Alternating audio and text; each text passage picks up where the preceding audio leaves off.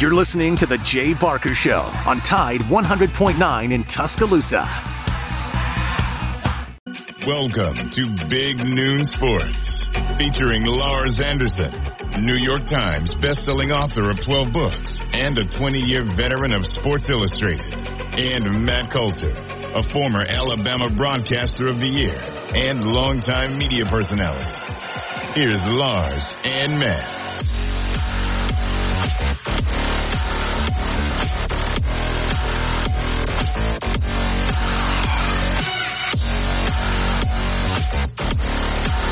Welcome into Big Noon Sports on, yes, another smoky, well, it's a Tuesday, right? Another summer in the South. That's what we get for living here, and I wouldn't be anywhere else in the world. I hope everyone is okay today. All set to uh, jump in today and talk about home run derby last night and looking forward to the Major League All Star game tonight and talk about some of the other things that are going on in the positive world of sports. But no, we just can't do that. Um, it starts in Chicago and goes all the way through Tuscaloosa, Alabama, as far as problems with coaches. Uh, Pat Fitzgerald, we talked in depth about the Wildcats head football coach, 16 years. Uh, he's been with the program 26. Uh, he is really thought as, I would think, the, the best coach that Northwestern's ever had in football. But, um, the hazing allegations and the Trek class and the Trek test and all that involved with their hazing incidents, which were we discussed in detail. Not going to go much into it today because it's just absolutely disgusting. But Northwestern would have no more of it. Fitzgerald has been fired, and while that terminates Fitzgerald and his association with the program, um, it does not stop this story. It will continue to build as more and more athletes and coaches and those around the program will uh, continue to be interviewed in the investigation. He originally was going to spend it without pay for two weeks, but all the other investigative reporting, a lot of it by the Northwestern student newspaper, um, has led them to just go ahead and fire him. That's what they did. And in light of that, uh, their baseball coach, Jim Foster, um, this story now coming to the above the fold, if you will, uh, has been accused of bullying and abusive behavior, and that program is being investigated, which brings us back all the way. We're going to Chicago. Now let's come back to Tuscaloosa, where Sports Illustrated, and I know Lars may have worked with this guy, but I know he knows Pat Forde. But he has published a story yesterday afternoon that says that Brad Bohannon's relationship with a gentleman by the name of Bert Eugene Neff Jr., an Indiana travel ball coach, all but says, well, in fact, here's one of the lines in the story. There's no doubt Bohannon had knowledge of the wager. So, Lars, I was going to talk a little home run. Let's run home. Let's play baseball. But instead, we're talking about coaching and the problems that they're having from Northwestern to the University of Alabama. How are you, Lars? I'm good. I'm good. Uh, a bit of a busy morning. Um, been talking with my agent, my little agent, and uh, my editor at Simon and Schuster, just trying to get, trying to put out some fires. You know how that goes but yeah, this is really interesting um, information coming out from Pat Forde, and uh, I never actually worked with Pat, but uh, Pat and I have been friends for over 20 years, and uh, his reputation is absolutely unimpeachable, and he uh, is as respected as any um, reporter out there. I mean, I, I know that some fan bases have their issues with Pat, and uh, but hey, that means you're probably doing your job because uh, nobody really knows where he falls. But yeah, this is um, this is some uh, very good reporting by by Pat, and um, and it just sheds light on why uh, Bohannon had to um, had to go, and uh, and so um, Yeah, I mean, uh, like you said, according to uh, according to Pat Forde, it quote seems plausible that Alabama coach uh, Bohannon, Brad Bohannon, can be sanctioned with with a show cause penalty by an NCAA committee due to his role in what happened uh, on that, that Tide Road game at LSU on April 28th. And uh, and you're right. The, the new details that emerged from uh, Pat's story, which was published, I think, just right after we got off the air yesterday on Monday, was that uh, it, uh, it, it gave us details on Bohannon's relationship with uh, Bert Eugene Neff Jr., who is an Indiana travel ball coach and a former college pitcher, and he's the one that put a hundred thousand dollar wager on LSU to beat the Tide, and this comes from unnamed sources. Um, and there's uh, there's no doubt, according to these sources, that Bohannon had knowledge of the wager. Now we all suspected this because of why he was fired so quickly by Greg Byrne, and uh, but you know we didn't know if it just looked improper or if there actually was some impropriety. And this is our first sort of uh, you know drip of information that is very suggestive that there was something, uh, you know, uh, something inappropriate that was done. And um, I don't know if you've had a chance to read the full story on uh, SI.com, but it is uh, it, it's quite a doozy. And um, and you know, just the fact that you're it it it, it really they both were getting undone by being stupid, really stupid. Who drops a hundred thousand dollars on a baseball game? On a college baseball game, and to think, I mean, there's no gambling traffic on this game, no gambling traffic whatsoever, and of course, when you put down a hundred thousand dollars, what's it going to do? It is going to trigger attention and a lot of attention and uh, I don't know if this was fueled by desperation. Um, and uh, but you know, it uh, it it said in the story it said that that Neff, right, who is uh, uh, again a youth league coach from Mooresville, Indiana. Um, when he stood at the window at the baseball park in Cincinnati, he had to plead to make his wager to the sportsbook staff and he even went so far, uh, according to the to Forde, to say that he had inside information on the game, and uh, that inside information was in the palm of his hand because Neff was actually texting with Bohannon via the encrypted messaging um, app. Uh, the name of the app is Signal. While he was at the betting window, attempting to place the wager. And the, the, the texting was indiscreet. Uh, it was so indiscreet that the book's uh, video surveillance camera uh, were able to um, uh, zoom in.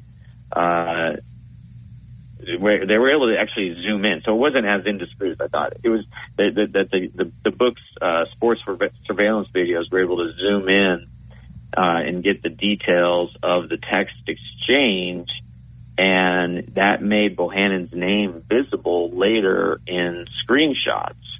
And a source told uh, Forde that video cameras can see the text conversation back and forth. It couldn't have been any more reckless. And the inside information that Neff received, according to Forde sources, was that Alabama was scratching its ace pitcher from starting the game, Luke Holman, due to back tightness and he was re- being replaced by Hagan Banks, who hadn't started a game since mid March, and um, and you know the sources say that that Bohannon he wasn't just sort of being manipulated by this other gentleman that he wasn't a, a, a pawn who didn't know what was going on. They say and claim that in fact that Bohannon was aware that Neff was placing the bets on LSU and against his team Now, it is still unclear, according to these sources, whether or not Bohannon himself was wagering on the game through Neff, but Bohannon knew what was transpiring. And uh, according again to the story that is up on SI.com, and I would encourage people to go and read it. Um, that one of the uh, people familiar with the investigation said that Bohannon was part of this ongoing text chain with Neff and his gambling associates.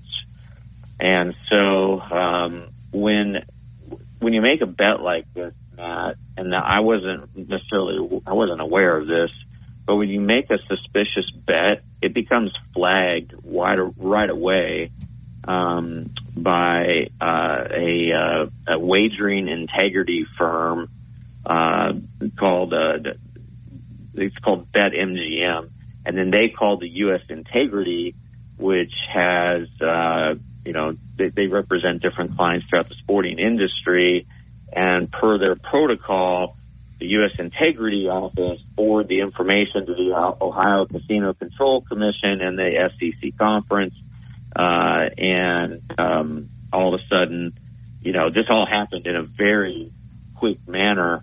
And all of a sudden, Alabama betting on baseball, betting on Alabama baseball was halted in multiple states. Investigation initiated. And after a very brief internal investigation at Alabama, uh, Greg Byrne fired Bohannon on May 4th. So it didn't take long for um, for Greg Byrne to get to the bottom of this. It transpires on April 28th. He's fired on May 4th. And I, I just, uh, Matt, I know we, we're up against a break here, but I have never, I can't recall a time when a coach bet against his own team or gave inside information to someone to place a bet against his own team. Can you?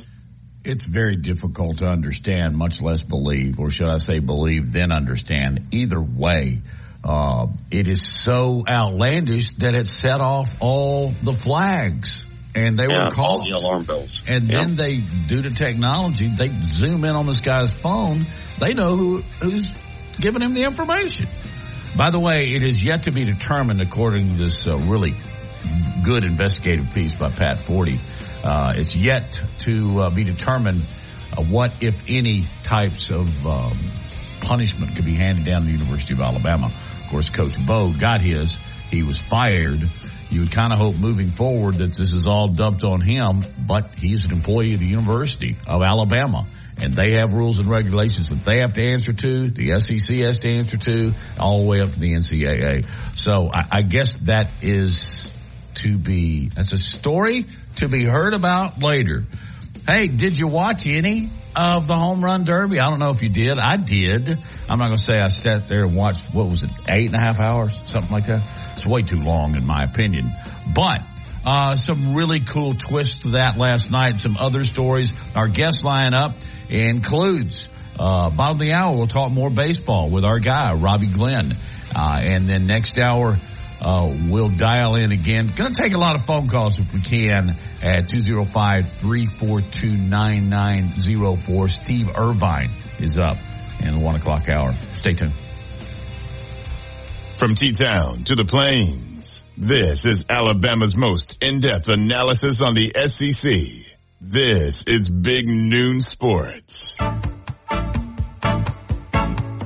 Securing the best mortgage possible requires a lender who has knowledge, is trustworthy, and treats customers like family. And no one is better at all of this than the mortgage miracle worker, Haley Sansing. Based right here in Tuscaloosa, Haley Sansing has spent decades working in the mortgage industry. With Haley, it's personal, holding your hand from contract to close. With Haley, it's about one thing, you. Call Haley on her cell, yes, her cell, oh 205-792-1813. That's 205-792-1813. Let Haley help you. NMLS number 230376. Tide 100.9 Tuscaloosa weather. A good supply of sunshine this afternoon. The high today 93. The sky clear tonight. The low at 71. For tomorrow, partly to mostly sunny, hot and humid. Just a small chance of an afternoon shower or storm. The high at 95. I'm James Spann on the ABC 3340 Weather Center on Tide 100.9. It's 88 degrees in Tuscaloosa.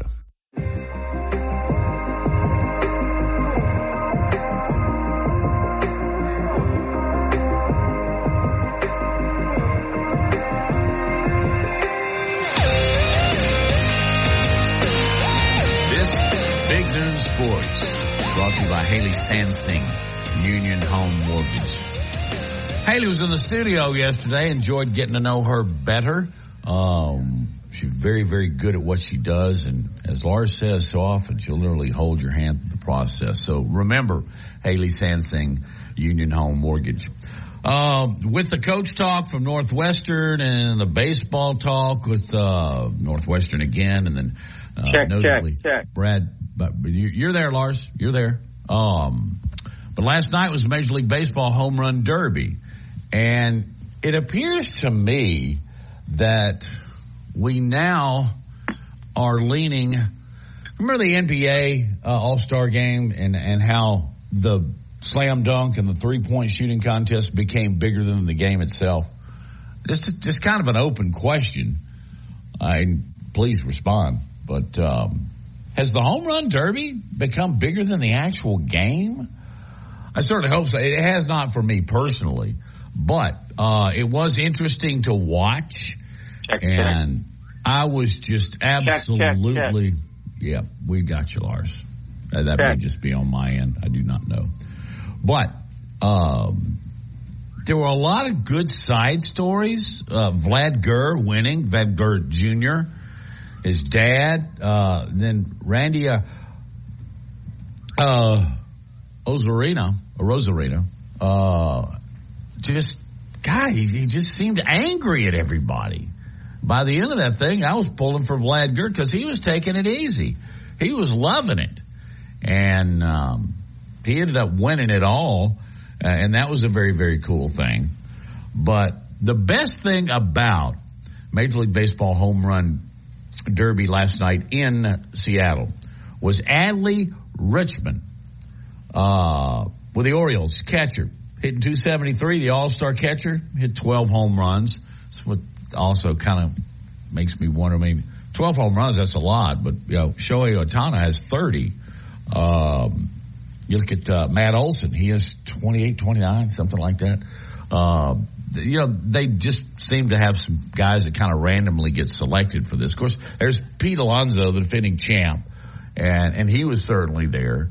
But the cool thing was this Orioles catcher because uh, he's a switch hitting catcher. By the way, for those of you that maybe know a touch about baseball, a switch hitting catcher that can hit for average and power is gold.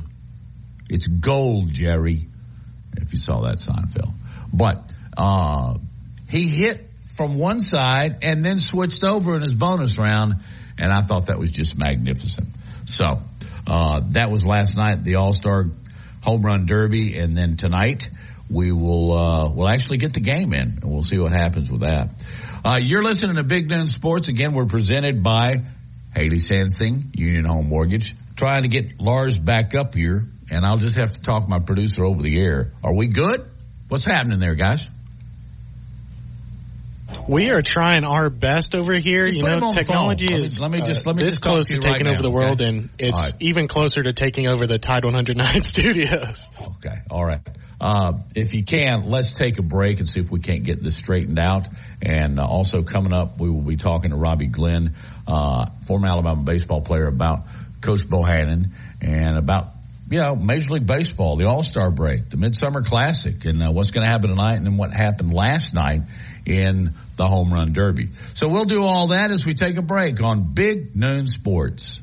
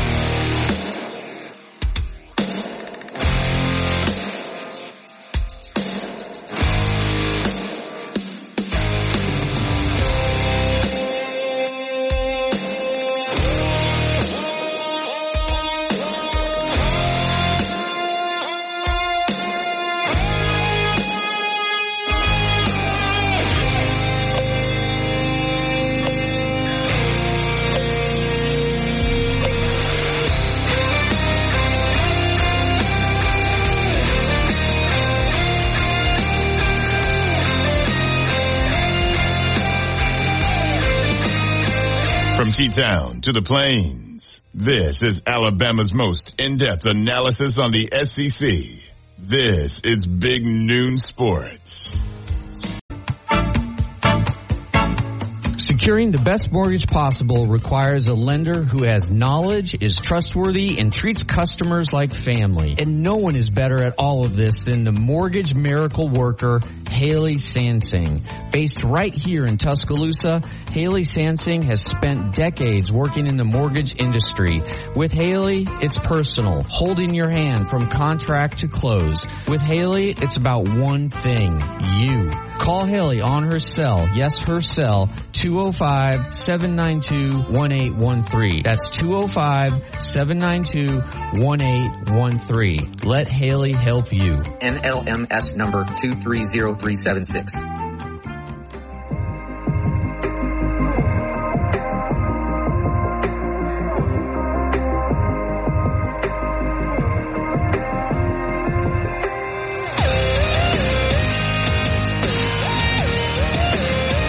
Back on Big Noon Sports, you got Matt Coulter, Lars Anderson. Yeah, I almost said Sep, but no, it's Justin Jones, Kim all back in the studio. so we try and fight our way through this uh, Tuesday afternoon as uh, it is July 11th, 2023. We are in the dog days of summer, and that is for sure. Uh, we have really, you know, had to hit it hard, you know, high and tight, as they say in the world of baseball with some of the stories concerning coaches. So I'm just going to lighten the moment, Lars, and just throw you a question here. Have you ever flown, and you did all, uh, you did that, you were embedded in the Scottish Claymores, I believe, in European football in the NFL. Did you ever fly in and out of Edinburgh? Edinburgh? Uh, yes. Okay. Little airport there. Yes. Did uh, did you read this? I just saw it this morning about Billy Horschel, who's going over there to play in the Scottish Open. And what happened? Well, he went to, and I think I've got the name right here. S I X T. Is that the rental car? Is that where you would rent cars from? I don't know. It anyway, could be. Yeah. He went to the counter where he has been many times before to rent a car. And the lady says, I'm sorry, we don't rent cars to professional athletes. Does this sound like I'm making that up? yeah. Now, it is now our policy that we don't rent cars to professional athletes. Now, if you're talking about a 6'8", 350 pound guy that's uh, dead set on going down and what, what's uh, drinking a bunch of scotch, uh, I, I kind of understand that, but Horschel Lars, not, not uh, to be negative, but he's not much bigger guy than you, is he? Uh, no, stood next not. to him. Um, uh, but he's a professional golfer. He's he's not a WWE guy. I just thought that was rather funny. Yeah, um, yeah, he was trying to rent his car from Sixt, which is a European company, S-I-X-T. And, um, and Billy, he, uh, put out a tweet saying, um, I've rented cars there for, you know, 15 times over the last two years. And, and now you tell me and decide that you don't rent cars to professional athletes as I'm trying to grab my car from Edinburgh airport. What a dumb policy. Um, and this uh, uh, it's really strange. Um, it's really wild. But uh, after this uh, debacle, good old Avis, and I, I'm a I I, I prefer Avis. I, I do like Hertz. I think the cars are generally a little bit nicer with Hertz. It's kind of easier. Like if you have the Hertz Gold membership, I mean, you know, when you're traveling a ton, you, you get all these different memberships because it just makes things easier. Uh, Hertz is probably the best, but Avis is a close, close second. Uh, Avis, uh, got him a car. And so now, uh, but it, uh, you know, it, he, I think it left Billy a little flustered and now he's going to begin his uh, preparation for this week's uh, Scottish Open at the uh, Renaissance Club but I, I've never heard of that. I mean, I have showed up at a um, airport before when flight was delayed and get in at like 1.30 and boom, there's nobody there at the rental car counter.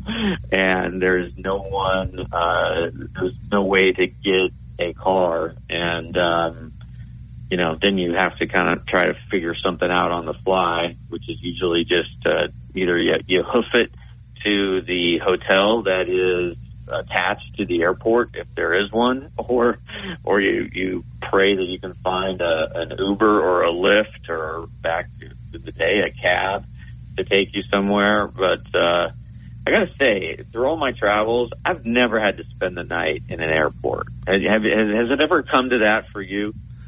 Uh, one time I had to stay there until about four o'clock in the morning, but then we finally got a flight out, and it's actually uh, a very interesting story, which I'll share next hour, that involved a very disgruntled and uh, confused Ole Miss fan. Was a Georgia fan. But anyway, this guy held up the Atlanta airport for 15 hours. It's unbelievable. Many years ago. Wow. Uh, well, yeah. I mean, hey, I, we could talk travel stories all day, man. What, what well, I did, what I have learned is that every time you take a trip for, for work, something unique will inevitably happen. You know, something you've never seen before. Like, I don't know, a guy sitting next to you on the plane, taking off his socks and do, cutting his toenails right in front of you. Like, you know, just Ew. stuff like that. it, it's something crazy always happens. You know, that might be a topic for next hour. Right now, let's bring in the left hand hitting first baseman, Robbie Glenn. I think you hit left, didn't you? Boy, if I've got that wrong, then I am just, uh, I am no Adley Rutschman. Uh, or uh, how about that? Was well, Matt, I, wasn't it, Robbie? yeah, I threw, uh, I threw left-handed, batted right. So okay, that, I knew I had something in there. So yeah, that is, uh, that's not the norm. No, it's not. But I mean, I, I can I can turn around and bat from the other side a little bit, but uh, a little bit more power from the batting from the right side. Just kept my left arm out there in the open, so if I got hit in the elbow, it didn't feel too good trying to throw the rest of the game. Uh, well, let's start with the Orioles catcher. What do you think about that guy? He turned around and uh, he's a switch hitter, so why not in the home run derby? He hit right and he hit left. Yeah. Well, how about that? That's first time ever, I think. Isn't that correct? That anyone's ever done that in the uh, so. home run derby? Yeah. Uh, that's pretty good. Uh, got your name in the record books right there. So I, I'm, I'm interested to see how he does the rest of the year. You know, catches. They, they they get beat up, and to see how he's hitting with average and home runs and everything, how does that continue at the end of the year? But he, he's doing well.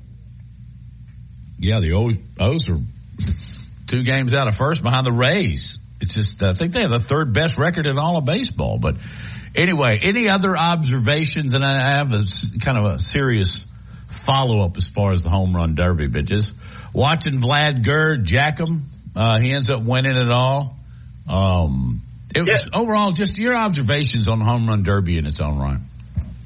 Yeah, I mean, I still love watching the home run derby like everybody. You know, I think it was more exciting when we were younger uh, just was something to see with all the big names in there, and not everybody does it now like they used to.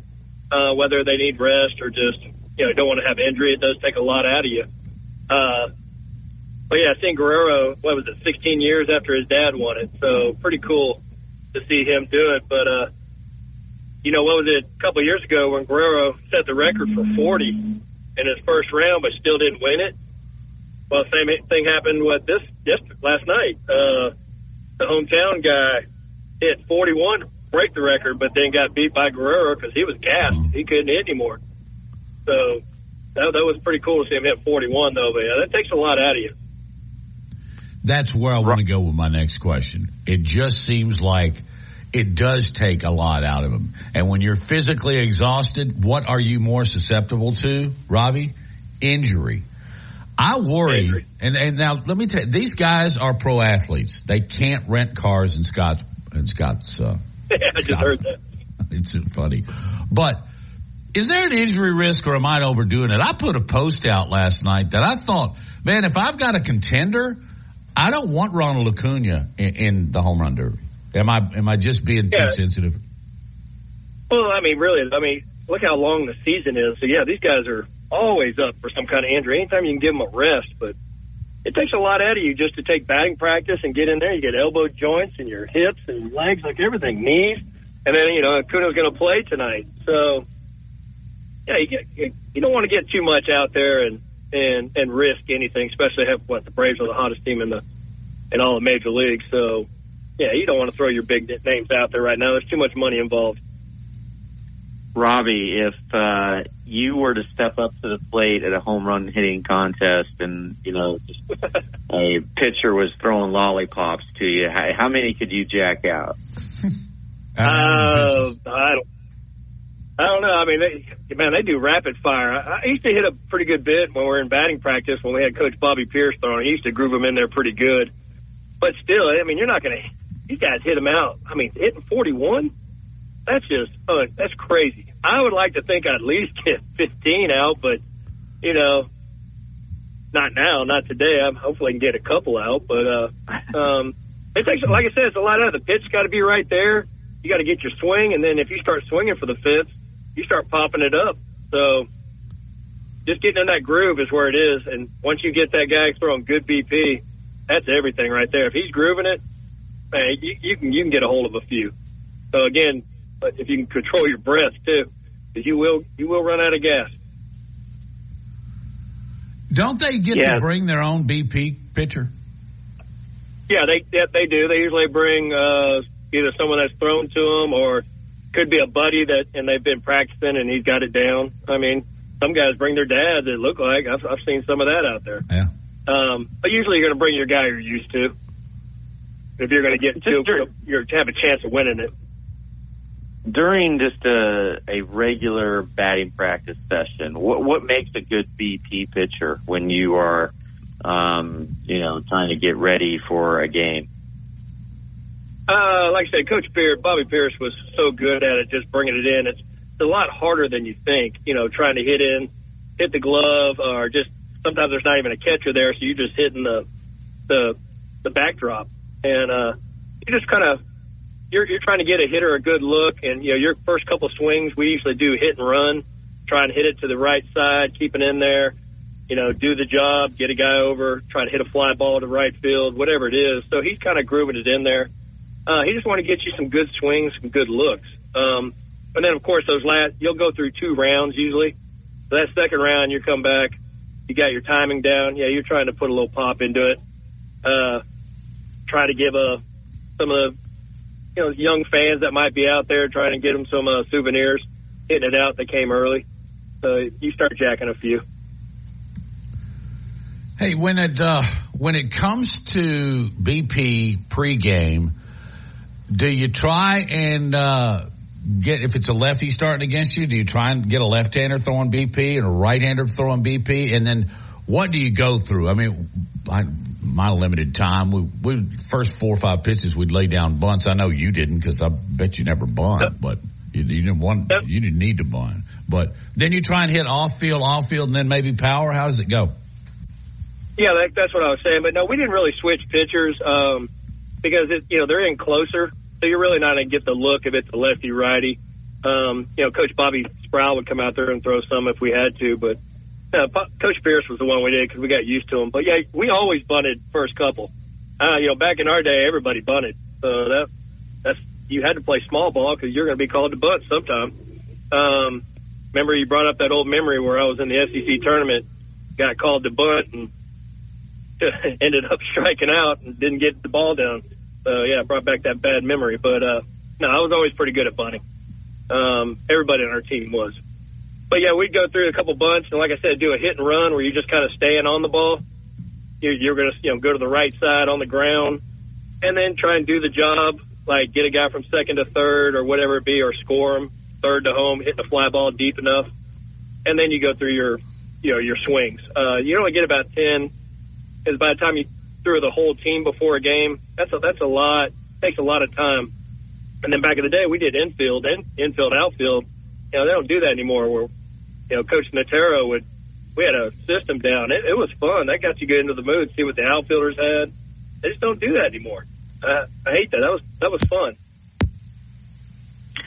Robbie, I I assume you saw the the uh, Sports Illustrated story about uh, former Alabama coach uh, Brad Bohannon and the details that have emerged from uh, what happened on April 28th. Uh, the fact that he was on the phone uh, or texting using uh, encrypted text with uh, another person who is at the uh, sports book at the uh, Cincinnati Reds ballpark, and um, and surveillance cameras were able to zoom in and see the actual text conversation back and forth. And one of the sources told Sports Illustrated, "quote It couldn't have been any more reckless."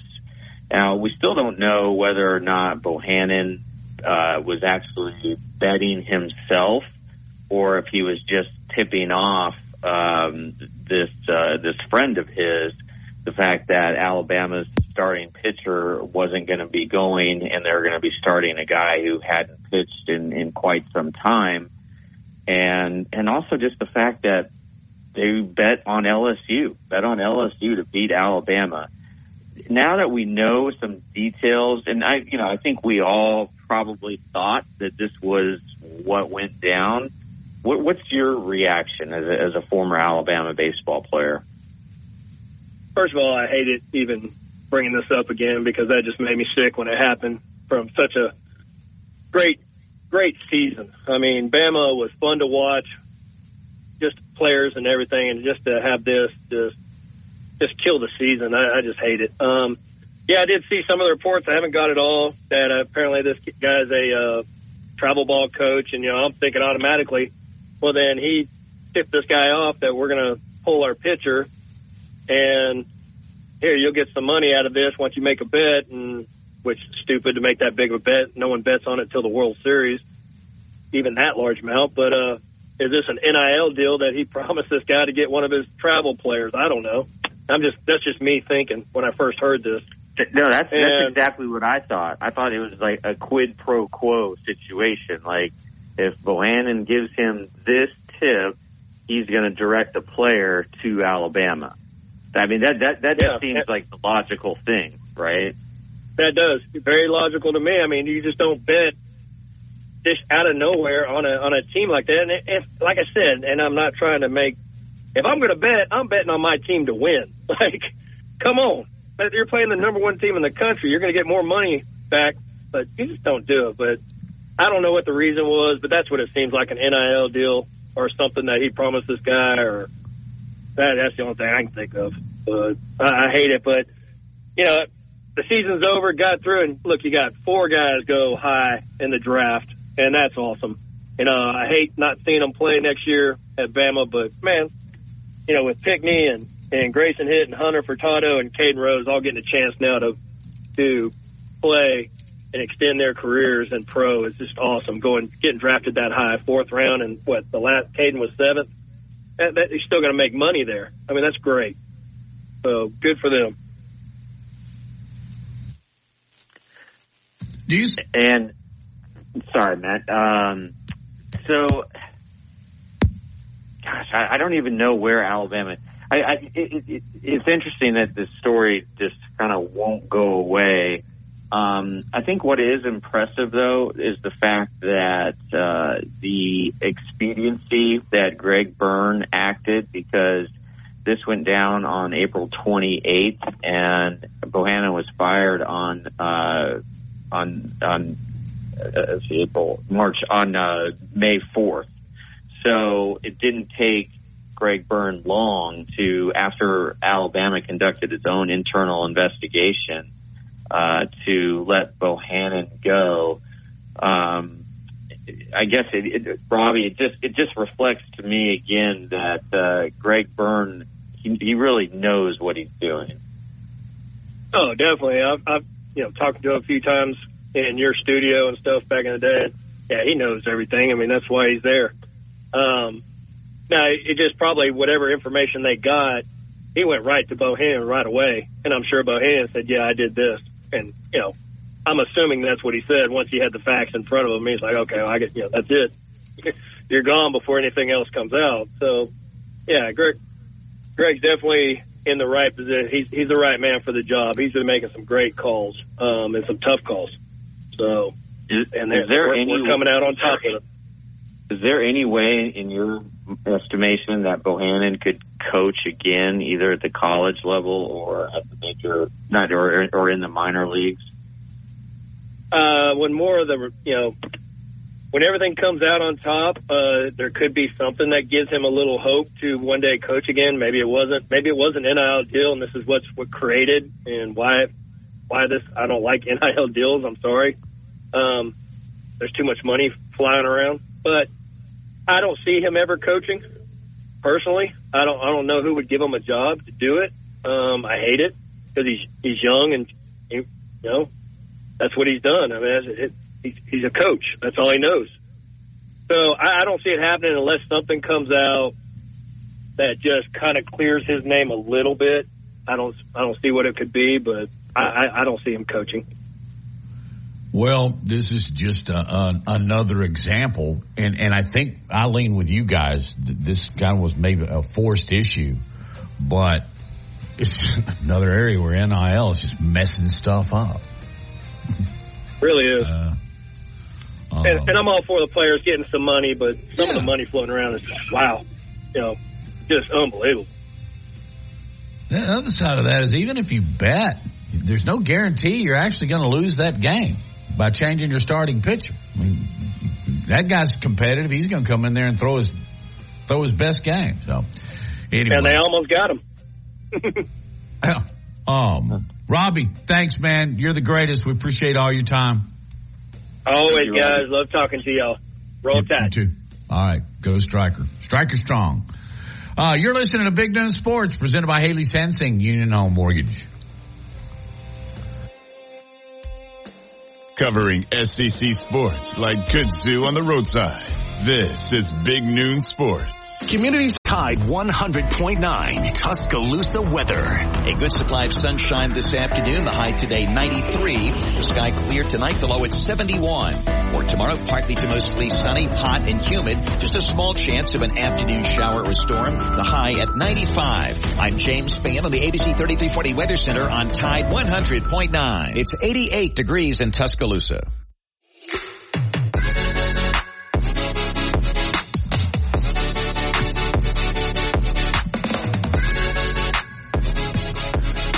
Big Noon Sports, presented proudly by Haley Sansing, Union Home Mortgage. Uh, our thanks to Robbie Glenn. What a what a what a great guy. Uh, you remember that line from Blazing Saddles? Uh, what a nice guy. Yeah. Uh, not in that reference, okay? Lars, I've never asked you this question. If I have, I've forgotten the answer. Are you an American League guy or a National League guy? American League all the way. Yeah. How does uh, how did that develop? Um, my favorite color was orange when I was about five years old. So I loved the Baltimore Orioles and, uh, the team that was closest to where I grew up was the Kansas City Royals. And so, uh, once, twice a year, my, my dad would take my brother and I to a, to a Royals game. So, those were my two teams. I, my favorite player was, uh, my two favorite players were George Brett and, uh, Ken Singleton. And then as I got Ken a, Singleton, really? Ken, yeah, Ken, I loved Ken. I like Singleton. him too. I think he was traded for Ozzie Smith. Yeah, there was one year that he was flirting with 400 for uh, a while. Um, and uh, I liked uh, Mike Flanagan a lot, and uh, then of course when got a little bit older, uh, Bret Saberhagen uh, for the Royals, um, Dan Quisenberry. Uh, there was their their closer. So yeah, I've always been an American League guy. Uh, how about you? I'm guessing uh, National League because yeah. of the Braves. Yeah. Do you remember a guy that uh, I think he played second? He had a big World Series for the Royals named Buddy Biancalana. Oh yeah, yeah, yeah. Buddy, Buddy Biancalana. Yeah, he was about five foot one, and uh, and uh, but yet he was he was a terrific player. Um, but yeah, George George Brett was uh, he was my guy, And uh, I always loved going because there's this amusement park in Kansas City called Worlds of Fun. So we would make a weekend out of it where we would go to a Royals game and then go to Worlds of Fun. Uh, and they had this uh, great roller coaster that went upside down called the Orient Express that I absolutely Orient love. Express, like Yes. the book. yes, yes, exactly, Oh. exactly. Um, Man, I, know- always like George Brett. I'll have to ditto you on that. Yeah, yeah. Um, I just, I, I, I tried to mimic his swing and it was always so hard because, uh, of how far back he would be leaning. And then, you know, he'd generate so much bat speed by, by, by pushing forward. A very unique swing, but, um, I know, uh, you mentioned the firing of Pitt, Pat Fitzgerald uh, at uh, Northwestern, and, and we saw this coming yesterday, Matt. That uh, that this was uh, it seemed to be an inevitability that Fitzgerald was going to lose his job because of all of the disturbing allegations and all uh, of hazing and and uh, I mean you know uh, you know the, the, the I mean, the, the thing is, this this story is nowhere near dead because there's going to be a criminal investigation, uh, uh, potential sexual assault charges, and and I don't think Fitzgerald is going to be immune from this stuff, and and also I don't know if Northwestern president Michael Schill is going to survive. I really don't because let's look at the timeline here. Last Friday, Michael Schill, he reads a report from a six month independent investigation into the allegations of hazing within the Northwestern football program. And this was included 50 plus interviews. And he deemed it that head coach Pat Fitzgerald should be suspended for two meaningless July weeks. Two meaningless July weeks. Well, and this is a, a powerhouse law firm that did this investigation. And then on Monday, a few days later, after details of the allegations became public through media reports, and namely the student newspaper, the Daily Northwestern, the Daily Northwestern very well may win a Pulitzer Prize for this. I mean, this is how good their reporting was.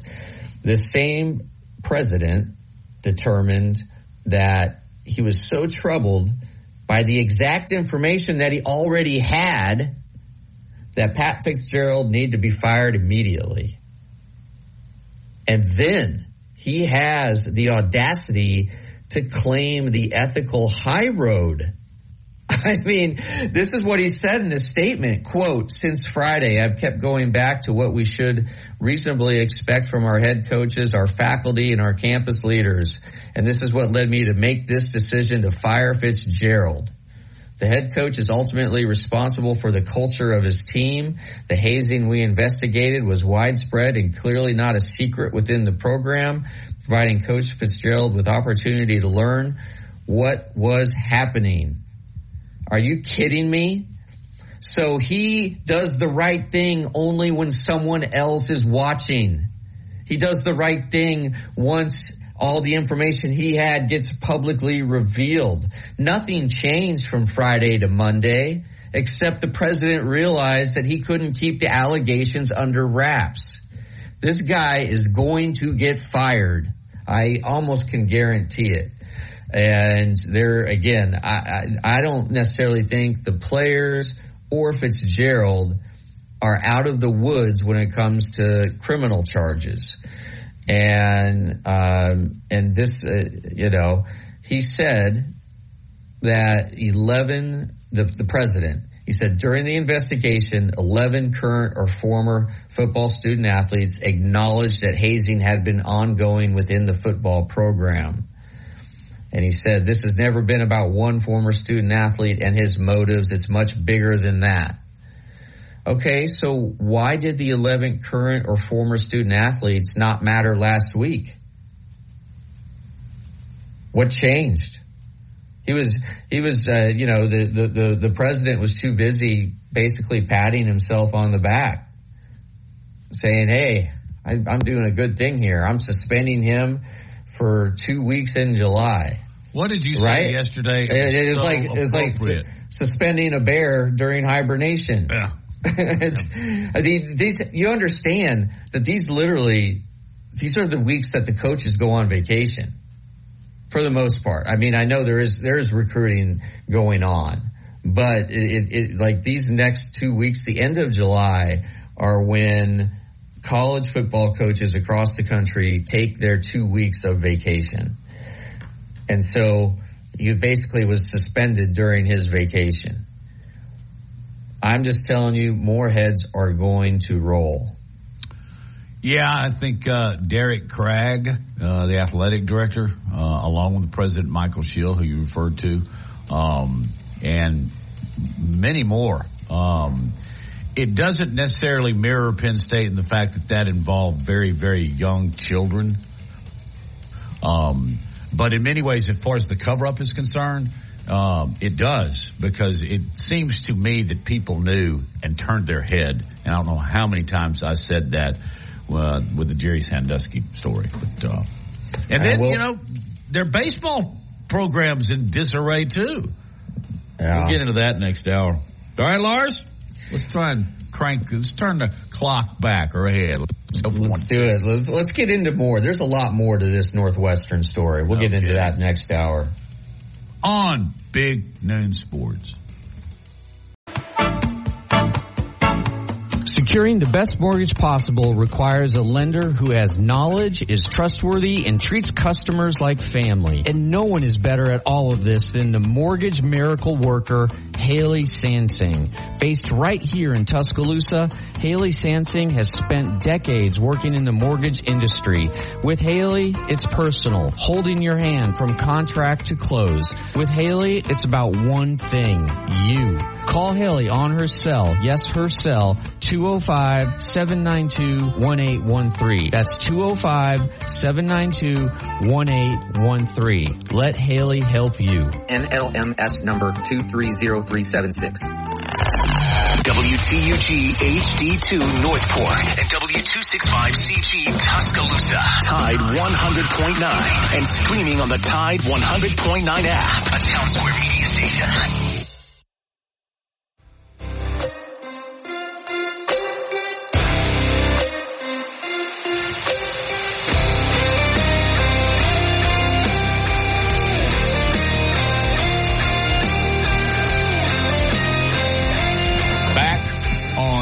Big Noon Sports, presented by Haley Sansing, Union Home Mortgage. Appreciate you folks dialing us up. Steve Irvine will be along in a few minutes. We uh, offer you the opportunity to talk too about the Northwestern situation, uh, latest news concerning former Alabama baseball coach Brad Bohannon. You can call us at 205-342-9904. Also, you can uh, look up our website, get more information on uh, your host and all, and you can do that at bignoonsports.com. Uh, we talked extensively about Brad Bohannon, and there's now evidence in a Sports Illustrated article uh, penned by Pat Forde that uh, he was feeding information to an Indiana, uh, I guess he was like a summer league type coach, uh, and they put a $100,000 bet down in Ohio, and that just sent off all the bells and whistles you could possibly imagine. It ended up uh, led to the firing. Uh, Greg Byrne didn't have any choice, did he? Uh, he he fired him, and Alabama baseball will now move forward. But uh, that story is not over.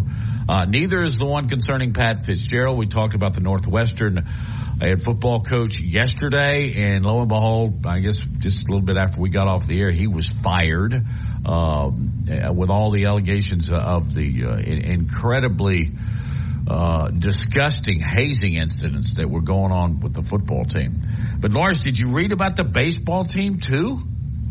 Uh, no, go ahead and give some Okay. details on that. I will. Their baseball coach, a, a guy named uh, Jim Foster, um, is in huge trouble for what they were calling bullying and abuse And it got so bad that before the season, uh, one of his assistant coaches, Dusty Napoleon, who was also the recruiting coordinator before the season started, he'd been with the, the team since 2015. Before the first game of the season, he quit. Uh, there were many complaints being made against Foster. And then the operations director, Chris Beacom, also left the team. The team went 10 and 40. And evidently, according to these report, this is probably filed by, what's the name of their student newspaper? Let me see who the byline is here. Um, the, they're probably, this, this is the Tribune. Chicago Tribune actually has this story. But, uh, you know, I said this yesterday too, Lars. You don't normally just say, okay, I could see this happening there. Actually, I think we all do. I could see this happening somewhere else before Northwestern. Yeah. Um, so we have to remember this is 2023, not 1983. And what was once tradition of a tradition of hazing, now if there's any element of hazing within a program, a coach is risking his job. Or, you know, if there's any element of hazing at the office, the boss is risking his job. If there's any element of hazing uh, in, the, in, in a classroom, the teacher or the professor is going to lose his job. Any leader knows that the standards and the times have changed and there is just zero tolerance uh, for this kind of behavior. And even there's zero tolerance also for failing to actively root out this behavior. And you, you know that this, it was a difficult decision for the president of Northwestern. And again, I think he is going to be fired um, because Pat Fitzgerald was the most important figure in the history of Northwestern football. I agree. And I, I don't think that's an overstatement. I mean, because as a player, twice named Big Ten Defensive Player of the Year, he was the, you know, the gritty, gutty leader on the 95 team uh, that reached the Rose Bowl for the first time in 47 years. He becomes head coach at age 31.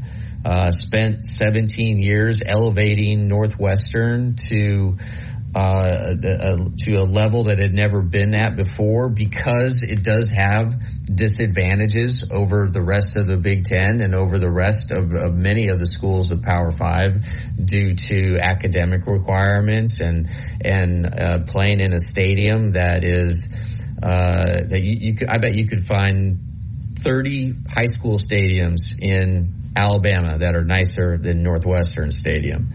And, um, you know, Fitzgerald, he, they got, he led him to 10 bowl appearances, a couple of Big, Big Ten West titles. Uh, he's from, uh, uh, the South Side from a suburb of the South Side of Chicago. Um, he, he, he, he easily could have landed jobs, head coaching jobs at Michigan or Notre Dame, but he stayed loyal and it's uh, and so you you know that the president didn't want to fire him, but and and and he didn't fire him, right? The information didn't change from Friday to Monday. What changed is we all all found out about it because of the student newspaper, the Daily Northwestern. And that's why the president just got caught with his pants down. And again, I, I just can't imagine a scenario in which he holds on to his job. Uh, I mean, it, okay, let me ask you, does the president deserve to hold on to his job? Can he just say, oh, you know, I had more time, I had a weekend to think about it?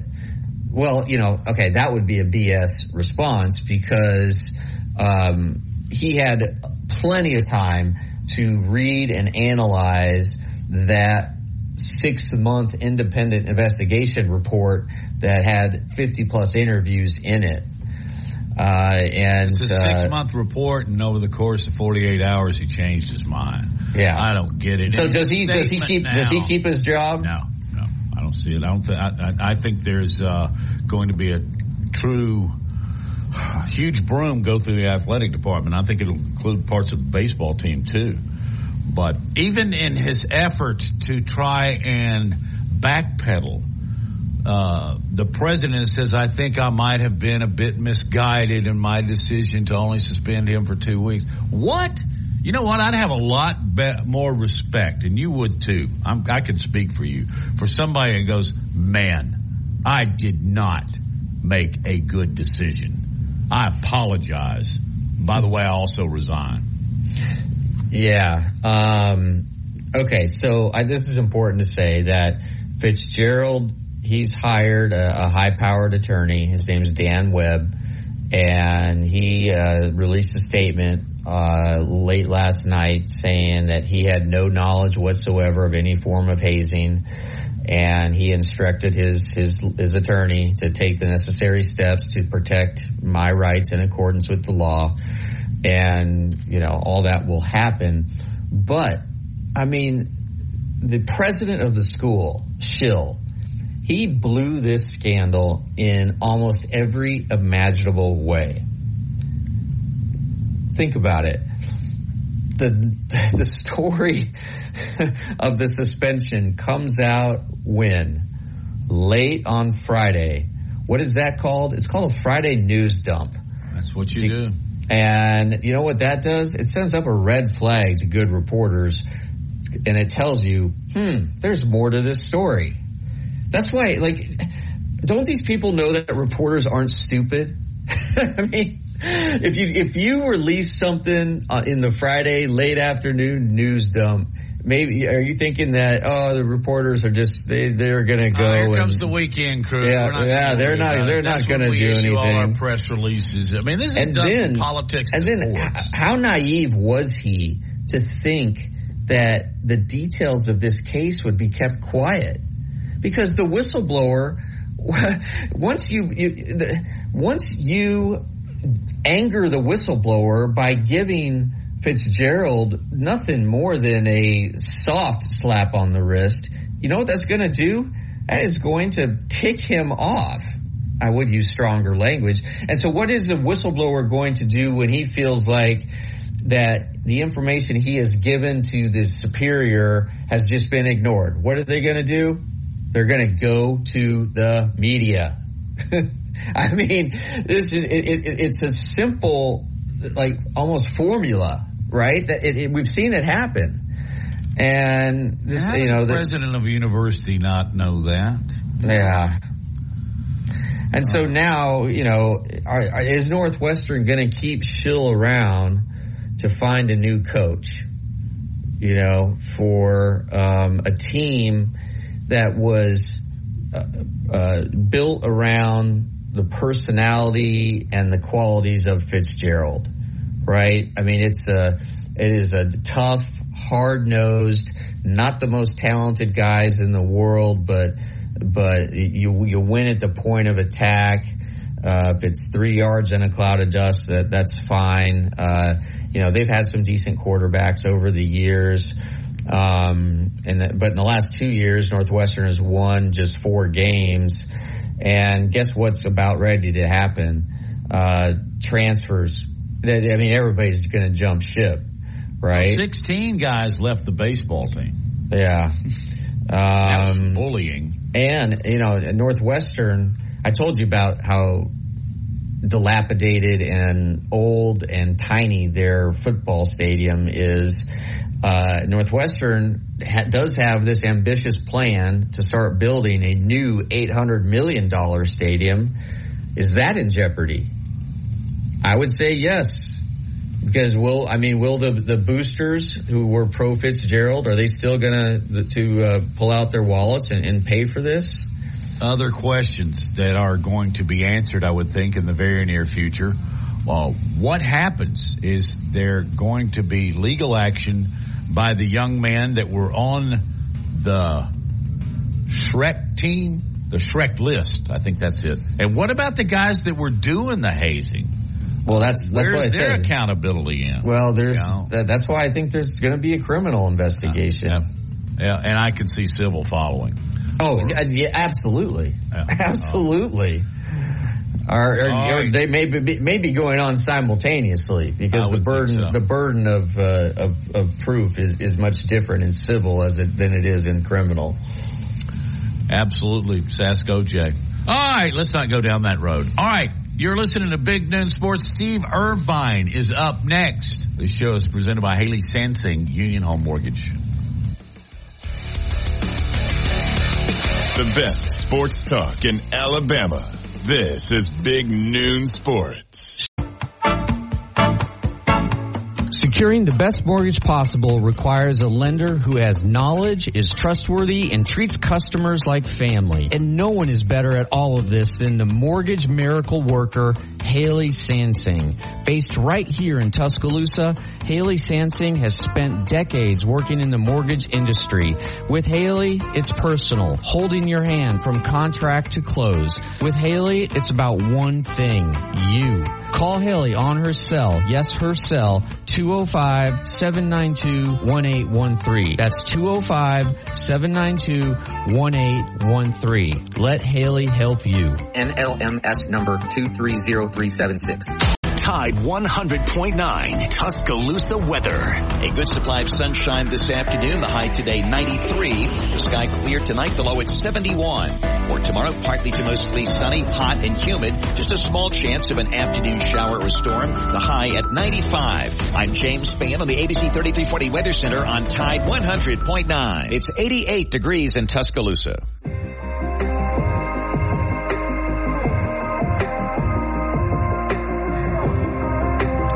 Back on Big Noon Sports with our man. I think between Robbie Glenn, Mike Rodak, and Steve Irvine, it's kind of a three-way tie on who the third co-host is on this show. Uh, Steve, it's Matt and Lars. You know the format. You know the players well. How are you on this uh, steamy Tuesday? Oh man, I'm doing great, guys. How are y'all? Good. Did you Doing watch great. the home run derby? You know, no, I, I, I don't. Um, as I've gotten older, I don't really care for those things. I mean, I just, you know, I mean, if it's on, I'll watch it. If it's not, I won't. Uh, and so, uh, no, I didn't really, didn't really watch it last night. And, uh, uh, my son did. He, he had fun watching it. So I guess that, there's something there. Yeah, I'm with you, Steve. Uh, I just I don't find the home run derby interesting at all. Um, did you when it when it first sort of came back to life and uh, if I remember correctly, was it like Ken Griffey Jr. and you know uh, a, a lot of really big names in the home run derby? When McGwire and Sosa went at it, that was oh yes, cool. Oh, Yeah. that, yeah, that, that, that was magical. Now, when when when that that was that was crazy. I mean, when when yeah, I mean, there was a time where I did like it, and, and it was it was uh, I don't know, it was it was it was entertaining. It was um, you know, you just felt like, man, I, nobody else can do that. You know, I mean, you just felt like it, like the the these the guys were giants or something out there. You know, hit, hitting hitting the baseball. But I just I don't know. I just don't I don't feel that way anymore. You know, I mean, hey, there was a time I loved the dunk contest, and I, I can't. I, I just don't. I don't really like any of those things anymore. And I, I think it's just because I'm an old man and and you know get off my lawn type thing. You know, I, I guess. But uh, it's funny. Uh, Steve, did you get a chance to um, sort of look into? Uh, we'll start. Well, we're going to go over two coaches who have been dismissed, and we'll start at Alabama with Brad Bohannon. Did you get a chance to read Pat Forde's excellent story on SI.com that revealed new details about uh, Bohannon and uh, the fact that he was uh, texting with a a, uh, a travel ball coach uh, using encrypted text uh, and and and was giving him information and security cameras showed what the text exchange was was giving him information about how the Alabama starting pitcher on April 28th against a top ranked LSU was not going to be uh, was being pulled and another pitcher was going to come in and uh, and uh, who hadn't pitched for a while and uh, now it's still unclear whether or not Bohannon made money himself off of this, but clearly he was tipping off this guy, and we still don't know the exact reason. It could be a, a quid pro quo kind of thing where Bohannon gives him this, and then that coach sends a player Alabama's way. I mean, who knows? There's a million things, but just your your reaction to uh, to these new details. Well, I mean, my first reaction is it's it's, it's sickening to me that, that you're going to you know work the system in this way. And, and I did read it, and you know, Pat Forde did an incredibly good job of, of, of getting this and you know bringing this to light. And I just I don't understand. You know, I, I would like to know eventually, and I don't know that we ever will, to know exactly why he was you know he was doing this. I mean, w- yeah, I mean, might have been to try to get a player. It might have been who knows. Um, but there was a reason. I mean, you don't just do that just for the, for the fun of it, or just for you know just to help a buddy or whatever. I mean, there's something there that that that and and um, I would love, and I hope we do one day know because it's just it's a bizarre situation to me. I just can't imagine. I can't put myself in in in those shoes. I mean, I really can't. You know, that where you're going to do something like that. Uh, you know, with a, with a with with your job, with the sport you should love. If you know, if you're if you're a, you know a college baseball coach or any kind of coach, you know, like that, you, you should love the sport. And you should love the competition, and you should love all that. And and I don't know what you know how, how you get to that point. I really don't. It's uh, it, it's it's kind of a it's an amazing story. You know, to, to me, it's an amazing story. Do you what do you see in the future for this particular story?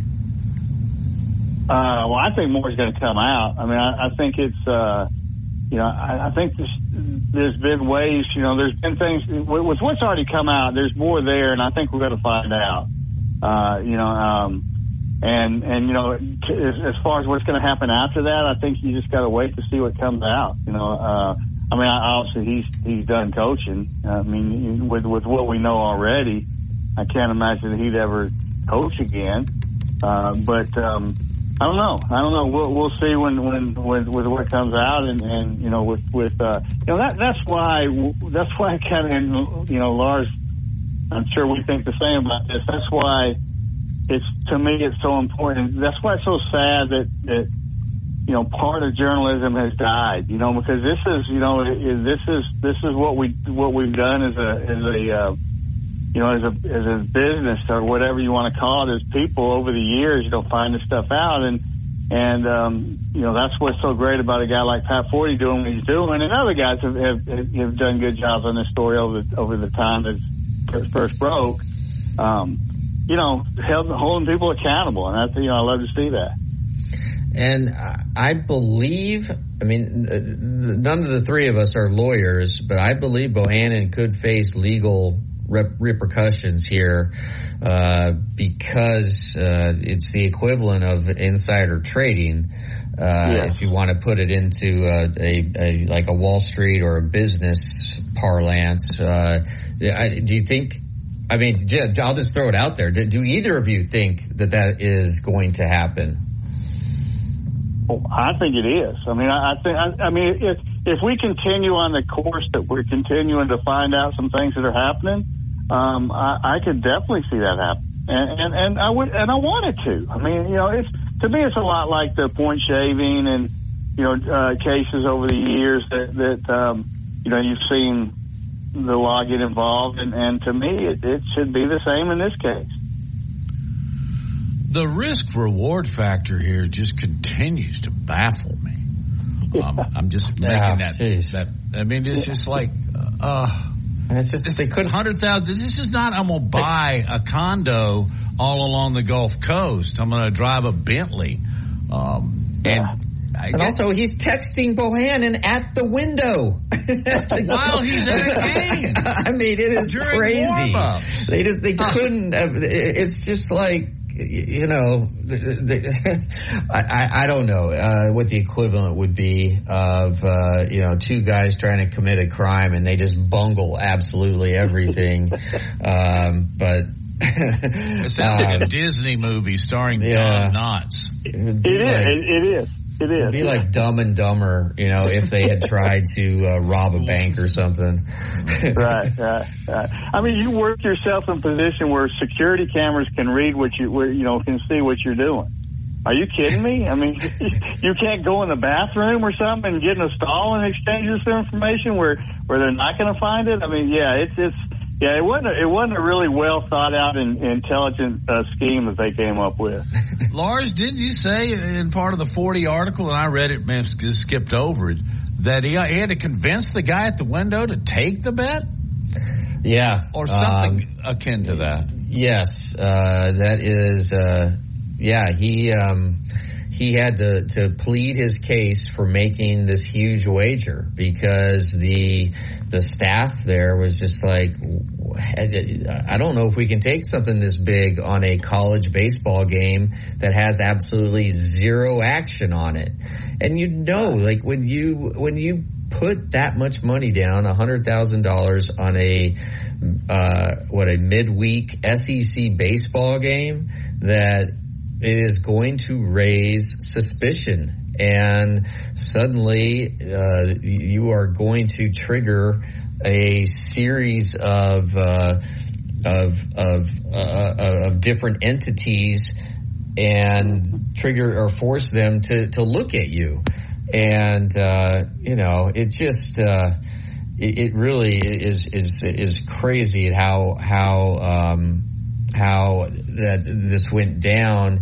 And now I almost wonder, you know, was the starting pitcher Luke Holman, who's going, who has obviously been interviewed, he was he was the scheduled starting pitcher. He was the, the ace starting pitcher.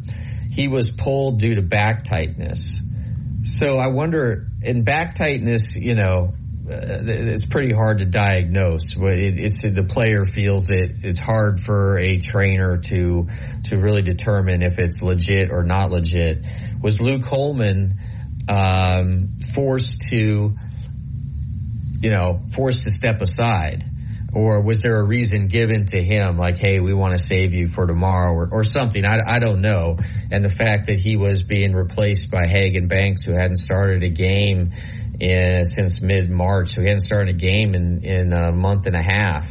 So, um, yeah, I mean, I know that, that, it, that all the players have been cleared of any wrongdoing, right? And, and the players had nothing to do with this, but I just wonder what, how, if Luke Holman was manipulated in some fashion into not pitching that day. Could be. I'd like yeah, to I mean, think that, that, it, that it happened afterwards. That when he was scratched, the trainer said that he was going to be scratched. That's when Bohannon picked up the phone. But uh, as many errors involved in this entire situation, I don't know.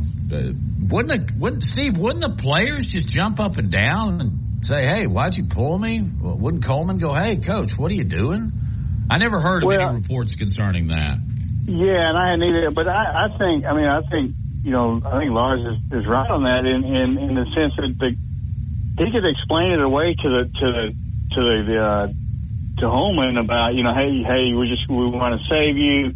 You know, it, it's, you know, wouldn't be best for you to come out because it might in the long run, we, you know, we need you, you know, we need you down the stretch or, I mean, to me, you can, you can certainly talk your way with a player out of that. Now, that doesn't mean the player's not gonna, is going to be happy about it, you know, but, but, you know, certainly you're the manager and, and, and, and certainly, you know, you, you can talk him out of it and say, or talk him, you can, you can come up with some sort of way to, to explain it to him that, that, that, uh, and ultimately, you can say it's my decision and, and, and you're not pitching, you know, and, and yes, he doesn't have to be happy about it, but he, but it's, that's just the way the world works. So, so, uh, I could see, I could see him getting out of him that way. Steve, you're you're uh you're a big time money guy. How do you carry around a hundred thousand dollars in cash? How do I carry it around? Well, I got I got a uh, I, I got a, a suitcase I carry it in, or uh, not a suitcase, a briefcase. And a bodyguard. Yeah, well, no, no, I don't need a bodyguard. I, you know, Oh, I, right. I just You're handle mad myself. Oh, but seriously, do you go to the window like it's something out of the Sting? You know, and you say, "Here's all this cash. I want to bet it on that." And, oh, I mean, or is it a I- I- voucher? Do they take uh, checks? Uh, do yeah, they that- swipe your uh, card? How would they? Yeah, uh-huh. I mean, it, it would have to be cash, don't you think, for a hundred thousand uh-huh. dollar bet? That's the way I would think, you know, and and and that's to me that's also shows kind of a a red flag if you're just kind of just going up to a, a window and throwing down, a, you know, a, a briefcase full of money or however you carry it around. Um, that's a huge red flag too. There's got to be systems. I don't know. I've never bet, you know, I've never bet a big amount, but there's got to be systems in these in these in these sports bets and casinos and wherever else where where you can figure out, you know, you can go to them and say, listen, I'm betting big time money here. Uh, you know, go to another window before you go to that window or so, you know, something like that. There's got to be a system to it. So I just think that this, this was, it, to me, it looks like, a, like amateur hour. Uh, you know, like, like, hey, just decided like, hey, let's, let's, you know, let's come up with this, this idea and let's do it without really thinking your way through it. Well, and also, I, I, this just came to mind. If it was, if he did pay by cash, that would show us that this was a well thought out plan. Now, was it a good plan? No, but but it but it, it would require some time to acquire a hundred thousand in cash, unless uh, unless this guy just had a suitcase of it or a briefcase of it in uh, at just sitting at home. But it, it, it seems to me that if the pitcher was scratched right, you know, at the sort of last second, there wouldn't have been enough time to acquire a hundred thousand dollars in cash between the time of the pitcher being scratched and the time uh, before first pitch. Does that make sense? That makes a lot of sense. It makes a lot of sense because you're right. We don't have, you know, nobody has that much just laying around. I mean, they they, they really don't. And now I don't know if there. Again, I don't. know. I've never bet big amounts of money, so I don't know if there's a way you can go to a casino and say, you know, have a card or whatever it may be, and you go to the to the window and say, listen. I, I'm going to be putting a big bet. You know, I need to get this amount or whatever. I, I don't know how you do it, but no, I mean, I think you think this. You've got to think that out because again, you don't have that just laying around, and um, and and so no, it, it's I don't know. It, it's it, it's something to me that's a, a plan. Yeah. You guys make a good point there. Hey, uh, Steve, can you hang on another break? We want to talk to you about the situation at Northwestern. Okay. Good yeah. Oh boy. Okay. Uh, yeah, we're, we're laying the real easy stuff on Steve Irvine today. You're listening to Big Noon Sports presented by Haley Sansing Union Home Mortgage. This is the Big Noon Sports Network. Securing the best mortgage possible requires a lender who has knowledge, is trustworthy, and treats customers like family. And no one is better at all of this than the mortgage miracle worker, Haley Sansing. Based right here in Tuscaloosa, Haley Sansing has spent decades working in the mortgage industry. With Haley, it's personal, holding your hand from contract to close. With Haley, it's about one thing, you.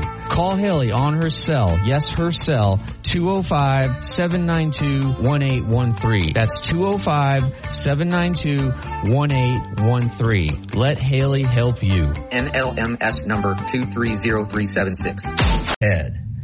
So uh, That's that, just a that, coincidence. well, yeah, that would that would suggest that it at least warrants further investigation. I guarantee you that these players are telling, uh, uh, have told investigators that they believe that Fitzgerald exactly knew what was going on.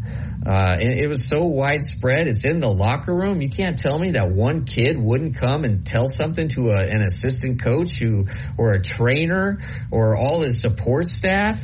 They that that that, that wouldn't get back to the head coach. I, I really have a hard time believing that.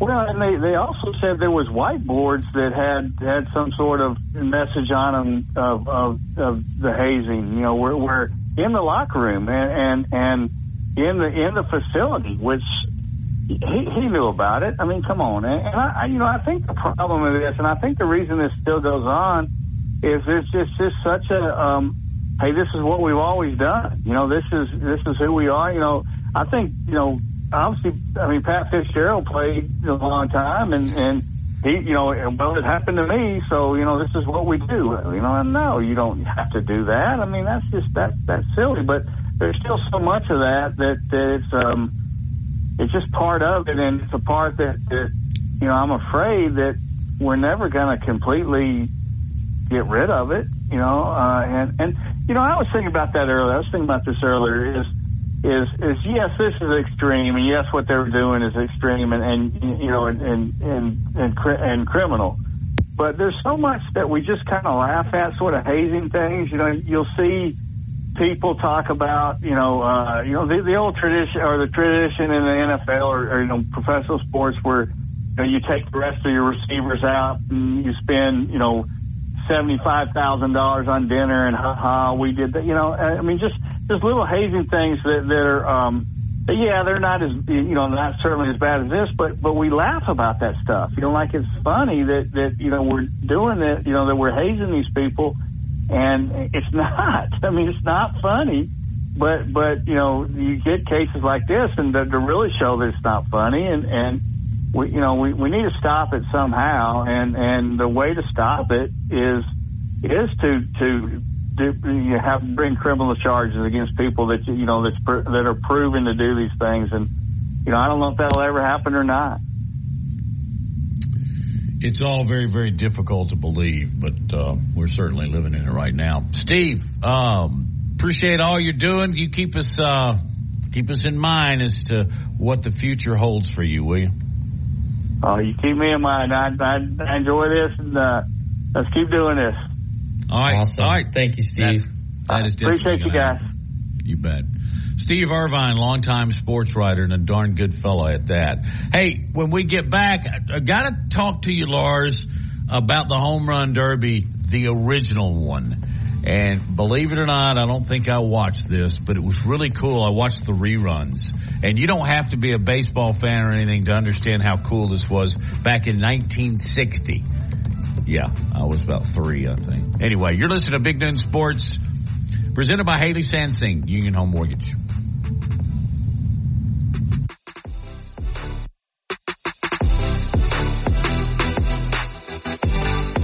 Covering SEC sports like kudzu on the roadside. This is Big Noon Sports. Tide 100.9 Tuscaloosa weather. A good supply of sunshine this afternoon. The high today 93. The sky clear tonight. The low at 71. Or tomorrow partly to mostly sunny, hot and humid. Just a small chance of an afternoon shower or storm. The high at 95. I'm James Spann on the ABC 3340 Weather Center on Tide 100.9. It's 88 degrees in Tuscaloosa.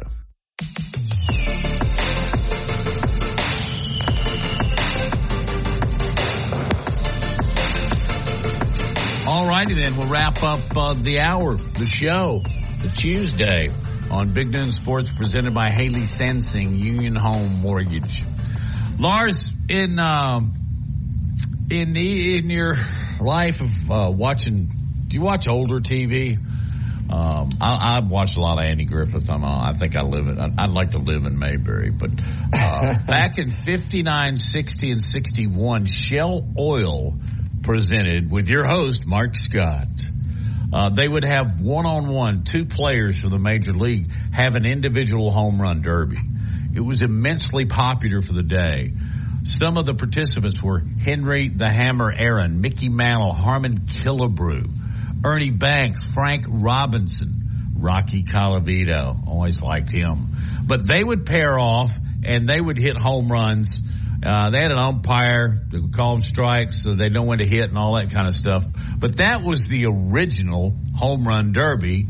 And it's probably just because I'm, you know, I'm getting kids out of my front yard, but I like that version a lot better. This, j- just in the, it's too theatrical for me. You know, you, what, the reasons you don't watch it, is that one of them? Uh, yeah, and it's just it just doesn't seem. I, I, I it just doesn't interest me. I, I don't really. It just doesn't seem like a a real event. And you know, it's it's cool. It was cool the first few times I saw it, like you know, to see these guys hit these moon shots over the fence. But then it just uh, I don't know. It, it, it kind of becomes a little tedious to me. But yeah, that that original uh, home run derby. Um, I think it originally aired in 1960, and it was from uh, uh, the Wrigley Field in Los Angeles, and that was the home of the um, Pacific Coast League Los Angeles Angels. And it, you're right. So it was it was televised. It was live. Uh, had nine innings. And so it was just two guys, right, going against each other. And anything other than a home run or a pitch taken that was called a strike was an out. The winner of uh, of the contest received two thousand. The loser got a thousand bucks, and any player who hit three consecutive homers took five hundred dollars. And guess how long the filming of the show lasts? Thirty Oh, minutes. Thirty yeah. minutes. Thirty minutes. And Instead of an uh, hour, what was it? Yeah. Like three hours. and like yeah, and in the first show uh, in April of 1960, Mickey Mantle defeated Willie Mays nine to eight, and then uh, in subsequent battles, Mantle defeated Ernie Banks and Jackie Jensen, and then in Game Four, he lost to Harmon Killebrew. Um, and then Killebrew defeated Rocky Colavito and Ken Boyer. But then guess who took out Killebrew in game seven? Your guy, Hen- Henry Aaron. The hammer. Yeah, yeah, yeah.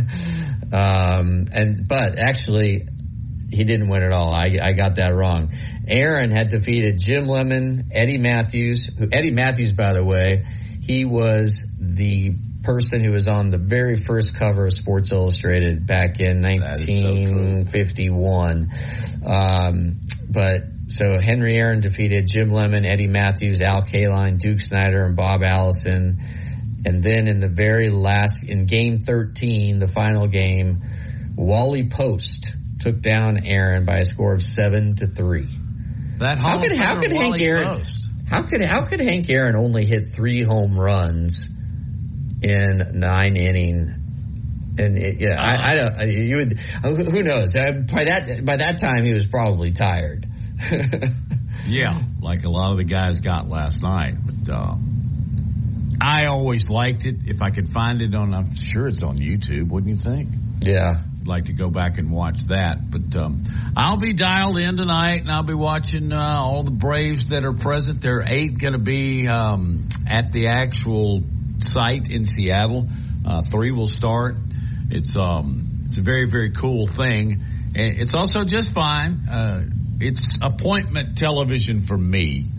Um, although I will say this, I'll I'll slip off to church first, but then come back. But um, is it? Do you clear your calendar, or you just have it on in the background, or do you even do that? I don't even do that. But uh, it's interesting. Just uh, I can't get off of this home run derby. Um, so the players were selected. If you hit 25 or more home runs in the 1959 season, you got to participate in the home run derby. Guess how many players hit 25 or more home runs in 1959? 1959. Um, 18. Very good. Close. Uh, 20. Yeah. So, uh, really interesting. that, yeah, I mean, how many guys hit 25 or more home runs now? Uh, quite a few. Oh well, it's because it's it's home run ball. We don't play small ball much anymore. I'm Yeah. just very curious um, about Wally Post. That's not a home run hitting Hall of Famer that I normally think about. Yeah. Wally, he sounds like a sitcom actor. Uh, well, he won. He was the original winner. Um, so there you have it. Uh, Indeed. Um, Lars, did you see where your uh, your buddy Dylan Raiola, who's headed to is it Buford, Georgia? Buford, Georgia. He's, he, yeah, he swapped high schools so he could get closer to Georgia. We were talking about this yesterday. Did you see where his um, ratings as a quarterback dropped? Does it really matter now? Yeah, he did. He suddenly become worse because he didn't uh, win MVP at Elite Eleven.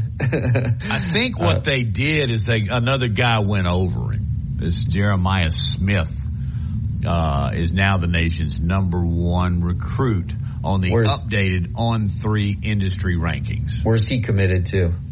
Uh, Ohio State. Yeah. I mean, it makes sense. Ohio State, Alabama, and Georgia have what the top three guys. So, um, it's just the rich get richer. Yeah. Yeah. And who called that shot? Nick Saban. He absolutely did. So, yeah. That's, uh, that's, that's where we are right now. now. All right. Uh, we'll go back to, uh, travel. Strange things that happened to you while traveling. We bring this up because Billy Herschel, Horschel, uh, Masters winner, right? Uh, yes. He was going to Scotland to play in the Scottish Open, and he went to the counter of Sixt, I think it's pronounced, the uh, rental agency there, and they said they would not rent him a car because he was a professional athlete. First of all, is a golfer an athlete? Absolutely. Okay. Just, just just to throw that out there. uh, and I could do a deep dive on that right now. But um, have you had uh, a rental car nightmare except other than getting off the plane and it being closed? I think that's probably happened to all of us that uh, have traveled yeah. a little bit. But um, ever lose your luggage, Lars? No, I always carry it on. Always. Okay. Yeah. Um, somebody uh, was traveling, I think, to the John Deere, and they lost his golf clubs. Can't yeah. remember who it was. Uh, it's I like a, a Monday a qualifier. Times. Yeah. Yeah. You know, when I was was on the road so much, my, the least favorite part of the trip was always the rental car bus ride. I don't know why, but it's just like you're there you're tired and you're so close, but you're set, yet so far away. And there are some airports. Uh, I, I, mean, the one that jumps to mind is Dallas Fort Worth. You're on the rental car bus for a good, like, it seems like a half hour. It is so far away. That, that airport is, is absolutely ginormous. Um, yeah. another long bus ride is at, it, I remember is at, at Phoenix International.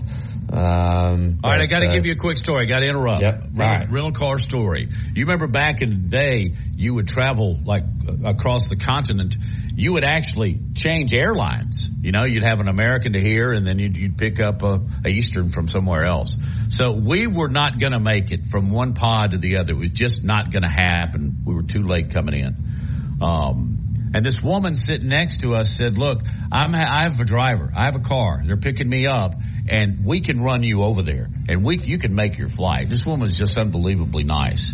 So David Morris, the photographer and I are sitting out there in front of their pod waiting on some car from some lady we didn't know who was obviously a Samaritan. She's, this car comes, we can see it speeding right towards us and it kind of screeches to a halt right in front of us. It was a Rolls Royce. She was sitting in the back. She put us, our camera gear, everything in the back seat and took us to the Northwestern pod or whatever that was. Oh, wow. My first and only time to ride in a Rolls. I've never been in a Rolls. in your garage. Uh, yeah. all right. Uh, happy Tuesday to everybody. We'll do this again tomorrow. You say Brando's going to be with us tomorrow. Yeah, Tim Brando, right. 115 tomorrow. All right. Good enough. Y'all have a great day.